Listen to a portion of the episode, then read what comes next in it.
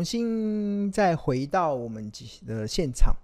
那如果你想对我们的产品啊，想要有更进一步的了解，然后或者你有很多一些在股票投资上的一些困扰，那庆农可以诚挚的先邀请你，可以先加入这个免费的这个赖群。这也是庆农目前唯一认可所成立的一个免费的赖群，你只要扫描这个 QR code 就可以进入到这个免费的赖群。那我们里面除了有呃客亲切的客服、专业的助教，还有热心的学长姐之外，那你也可以享受第一手的股市资讯跟市场赢家的观点。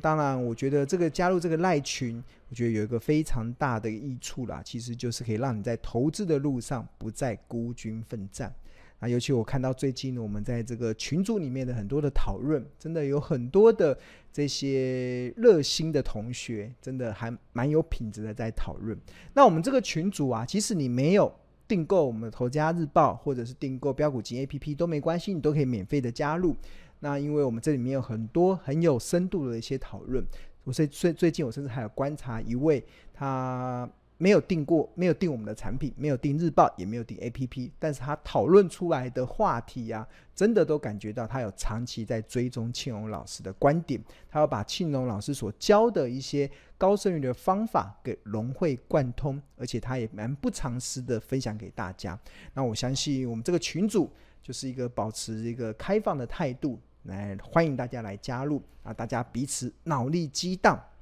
有一句话说了。三个诸葛亮胜过，哎，三个臭皮匠胜过一个诸葛亮，对啊，就是让你在投资的茫茫人海，哎，茫茫的股海中，或许有一个这个赖群的呃同学的互相的帮忙，那其实可以让你少走一些冤枉路。OK，好，那当然，今天我们想要跟大家继续来讨论的，就是现在的景气啊，真的。还蛮庆幸台股有 AI 护体啦，所以我们整体的表现还相对的较好，就股市的表现相对较好。但是不可讳言啊，目前的全球的经济确实有遭受到一些挑战跟一些困难。那最近炒得比较沸沸扬扬，引起比较多国人注意，甚至国际注意的一个事件啊，其实就是。陆版的雷曼风暴是不是即将要引爆？大家还记得两千零八年的美国雷曼兄弟破产，哇，之后引发了全球的金融海啸。那所以大家最近在看中国大陆，好像房地产也都岌岌可危，所以大家就担忧陆版的雷曼风暴是否会引爆。那为什么会有这样子的担忧呢？最主要是一个中国大陆一个非常大的一个房地产的开发商。碧桂园他们在二零二三年八月传出未能按时支付到期的两笔共两千两百五十万美金的债券利息，把大家吓到了。因为碧桂园的资产是好几兆，对啊，既然连两千多万的利息都付不出来，就代表他们目前的财务确实是遇到了一些困难。那除此之外，在八月十号的时候，碧桂园也发布了获利预警，那预估上半年的净亏损会达到四百五十亿到五百五十亿美呃人民币，那遭遇成立以来的最大困难。那因为碧桂园它不是单一的案例，因为往前推到二零二一年的时候，大陆的另外一家房地产的开发商恒大也传出资不抵债。所谓的资不抵债，就是他目前的资产卖光光后。还不够还债债务，那这几天有传出恒大他可能要面临下市的倒闭的风险，对啊，甚至有破产的一个风险。那这也是从二零二一年这个延伸而来的。那再加上今年八月份的碧桂园的付不出债息，那除此之外啊，更让我们担忧的就是有众多房企背后的金主，也是中国最大的民营资产管理集团中植系。他们也传出旗下规模高达一点五四兆台币的理财商品也出现违约的状况，那这个就是连锁反应嘛，就是房地产商先开始出现破产的危机，那房地产商他们在建房子的钱从哪里来？其实都是跟金融机构贷款的，所以当房地产破产倒闭的时候，那那这些原本银行贷给这些房地产的这些钱就会变成呆账，就会收不回来。那金融机构它的钱从哪里来？都是从民众缴的这个呃，不管是呃呃存款或者是一些相关的一些理财商品的钱。那当然，那一连串的，如果当这个房地产倒闭违约之后，那这些金融机构也会遭殃。那最后遭殃的民众的钱也会不见。那民众的钱不见了，那民民民众的钱蒸发了，那就会影响到消费。所以它就是连环的骨牌效应，就像是两千零八年的雷曼兄弟为什么会引发，就是美国先是房地美的这个呃的破产，然后导致一连串的金融机构的倒闭。其实就是来自于最后的这个金融海啸，就是这个所谓连环效应，就是房地产先破，然后金融机构跟着破。那金融机构破的话，那那些呃一般的民众的财产就会消失。那他们财产投资赔钱之后，他们就没有力消费，所以就一连串的引爆了两千零八年的金融海啸。所以现在大家担心的这个陆版的雷曼风暴啊，会不会引爆啊？那也造就了台股，我们看到这一段时间台股的股价为什么会出现一个一个下跌的状况了？那看到台股在七月三十一号的时候，曾经有涨到一七四七一七四六三，然后到这个八月十七号的时候跌到一六二一六一六二六四。换言之，台股在短短的这个十几个交易日就跌掉了快一千两百点。其实有很多的因素啦，那其中有一个因素，其实就是大家担心这个陆版的雷曼风暴将引发全球的另外一个系统性的风险。那当然，台股自然就会受到遭殃嘛。那至于青龙怎么看待这件事情呢？当然，最近很多的媒体都在讨论嘛。那当然，我看待这件事情呢，其实我就觉得。这个就只是是七月鬼门开下的流行的鬼故事而已，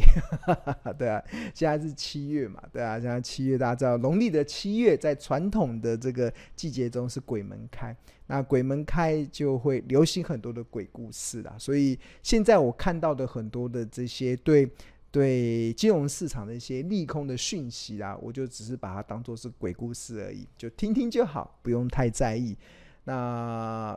为什么我这样子的一个定见呢？是因为啊，我认为这些不管是鬼故事啊，或者是很多的利空啊，这些本来就是金融市场很自然的现象。那金融市场永远会有突如其来的利空来打击多头的信心，那就好比每年的台湾都会有突如其来的地震一样，就是这是一个自然现象。地震要来袭之前，我们不会知道。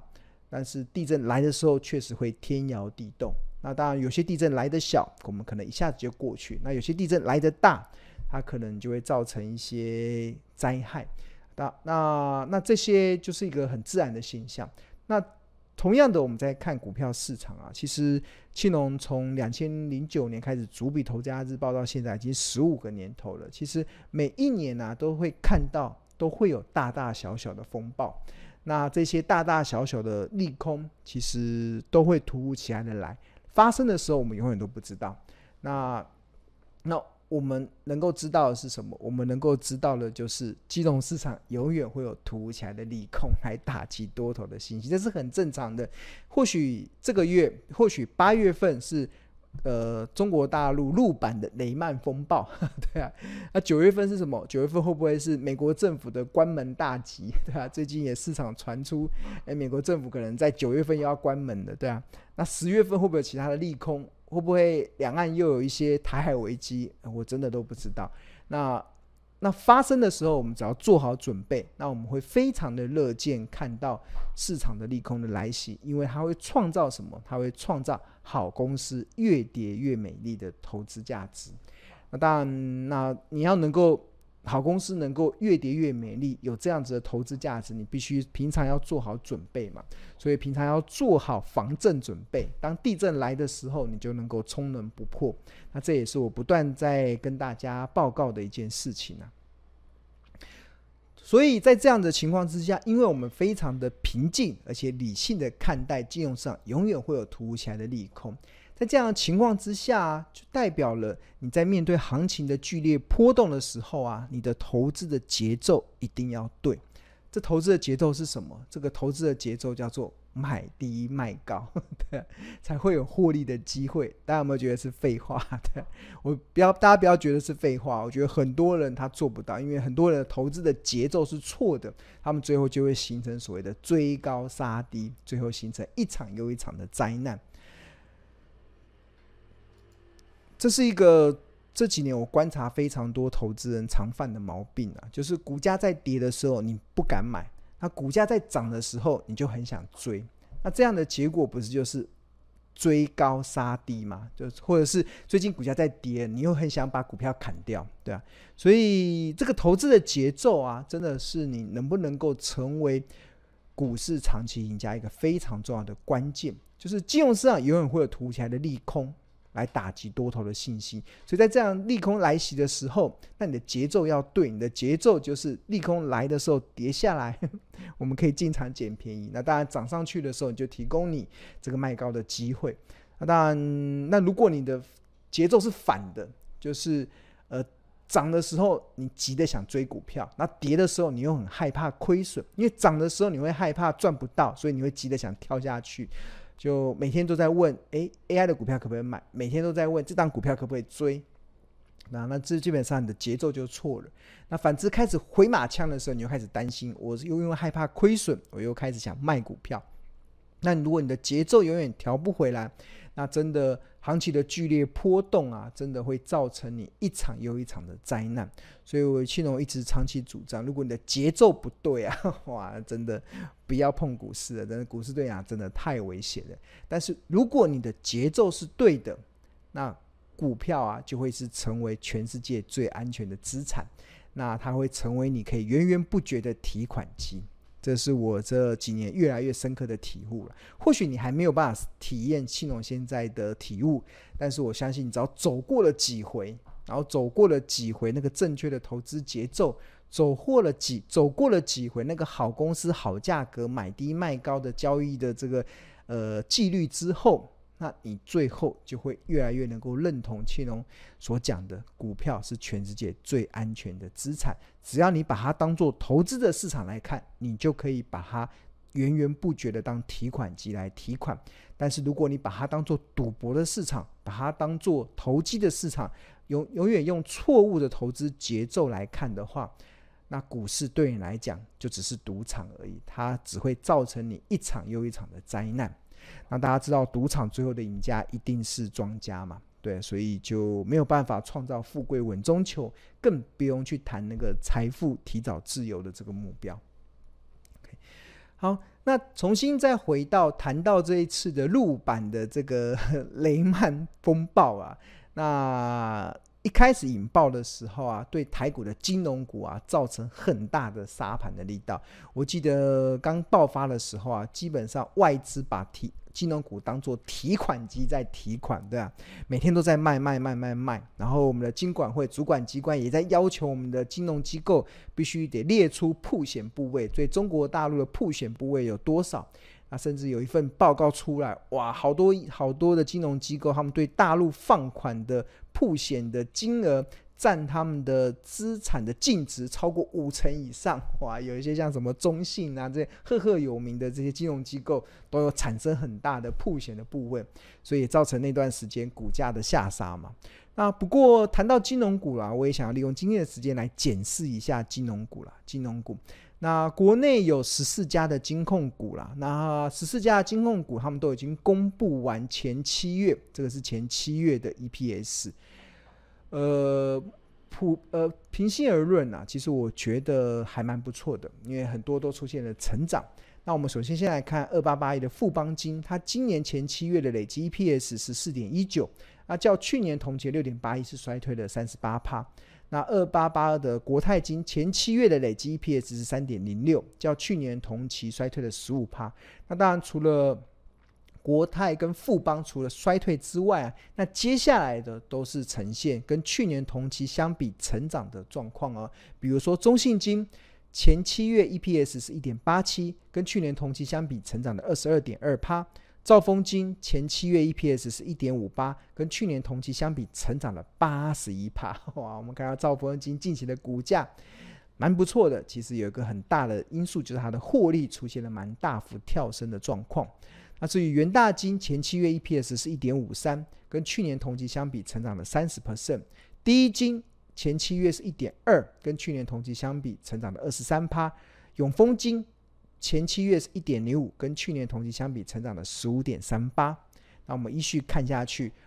还包含了华南金前七月是零点九四，跟去年同期相比成长了十八趴。玉山金前七月是零点八四，跟去年同期相比成长了十三点五一。那台新金前七月 EPS 是零点八三，年成长一百二十四趴。合库金零点八三，跟去年同期相比是有点衰退。开发金也出现了十八 percent 的年减幅度。那国票金出现了十一 percent 的年增。那星光金是衰退幅度比较大的。它前七月 EPS 只有零负的，是亏损的，是十四家金控股中唯一一个出现亏损的。那跟去年同期相比，更是非常的严峻嘛。那看到这些 EPS 年成长啊，其实我们可以普遍的看到有前段班跟后半段嘛，后。后段班，那表现比较差的啊，不管是富邦金、国泰金，或者是这个开发金，或者是星光金啊，基本上都有个共同的特色啦，他们都是以寿险为主体的一个金控业者，所以呃，去年的前七月以前，他们的寿险部位的投资的获利都还没有因为联准会的暴力升息而出现大幅亏损，因为。我记得联准会的暴力升息，大概是从六月份、七月份开始，才是以连续每次都就是以升两码两码的速度在快速跳升。它的暴力升息大概在六月、七月、八月、九月之后，对，所以那个时候寿险为主体的金融公司，他们庞大的债券的部位还没有出现很明显的亏损，所以他们的获利的表现还可以维持不错。但是进入到二零二二年的下半年，联准会的暴力升息，那这些寿险公司大概有八成的。呃，部位都放在债券，那联准会的暴力升息造成债券的价格的大幅的下滑，所以就造成很大的亏损。所以目前我们可以从这个 EPS 的年成长率来看啊，其实可以合理推估，大概到下半年，到二零二三年大概八月、九月、十月，这个出现这样子的一个衰退的幅度啊，应该会大幅的收敛。富邦金跟国泰金应该会都会大幅的收敛，是因为去年下半年国泰金、富邦金都很惨烈，开发金也非常的惨烈，但是今年的下半年跟去年下半年相比，应该会出现明显好转的状况。所以按照这样子的一个态势啊发展啊，其实今年的金控公司他们的获利啊，应该都有一定的基础啦，一定的获利的表现，所以我觉得不需要太过的担忧。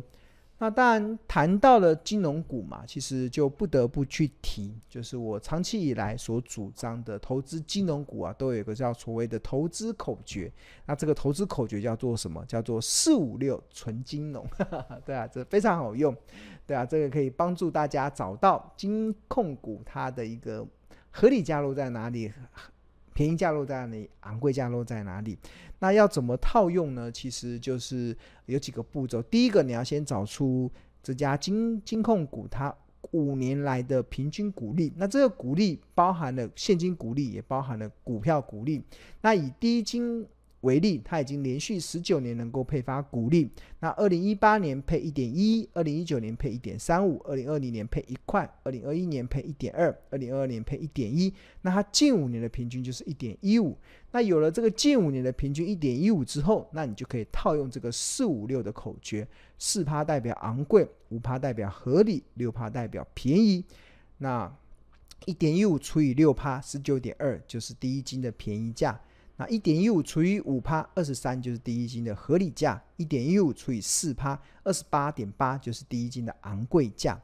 那大家不要小看这个四五六的纯金融的这个口诀哦，因为你去对照第一金二零一五年来的走势图啊，你会发现其实十九点二以下确实就。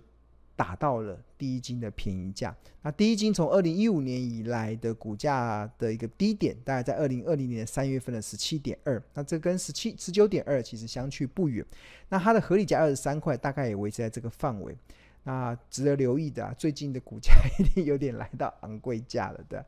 那这个二八点八这个昂贵价，跟这个二二零二二年的四月份的三十块，其实也相去不远啊。对啊，所以这个，稍微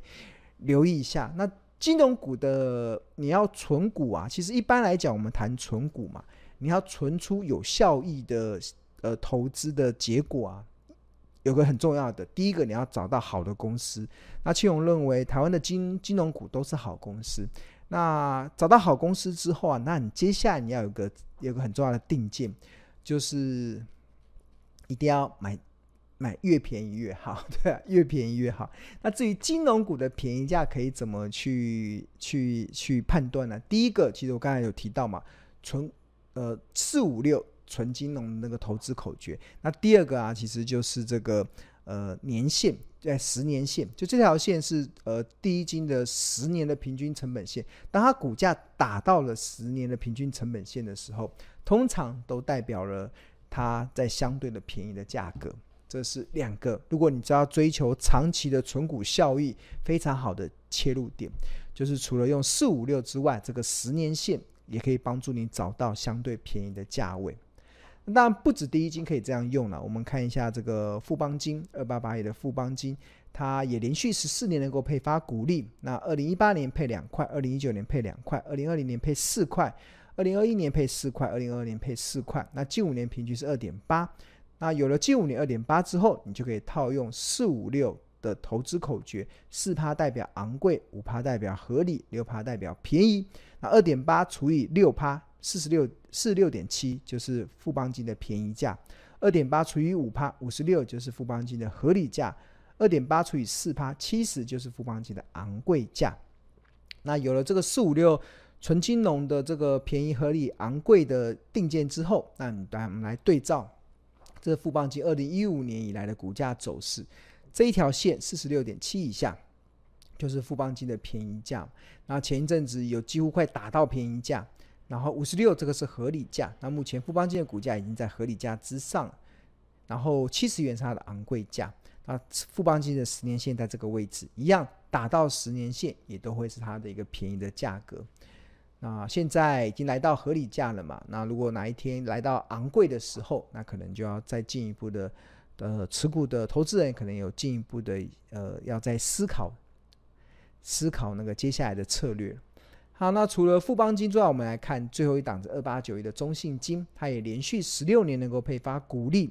那近五年的平均股利是一点零六，这个股利包含了现金股利，也包含了股票股利。那一样套用四五六的纯金融的口诀，四趴代表昂贵，五趴代表合理，六趴代表便宜。一点零六除以六趴，一十七点七是中信金的便宜价。一点零六除以五趴，二十一点二是它的合理价。一点零六除以四趴，二十六点五是它的昂贵价。那相同的，我们来套用中信金二零一五年的股价走势，它最低曾经跌到二零二零年三月份的十六点零六，那它的便宜价是十七点七，基本上不谋而合。那合理价是二十一点二，那昂贵价在二十六点五，那距离二零二二年四月份中信金股价的最高点三十点九五，基本上也差不多，相去不远。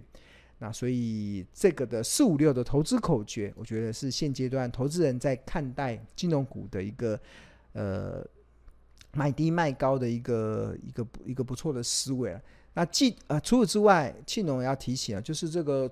存股的这个策略啊，金融股的四五六的存股策略啊，那个近五年的平均股利你要滚动式的去调整。那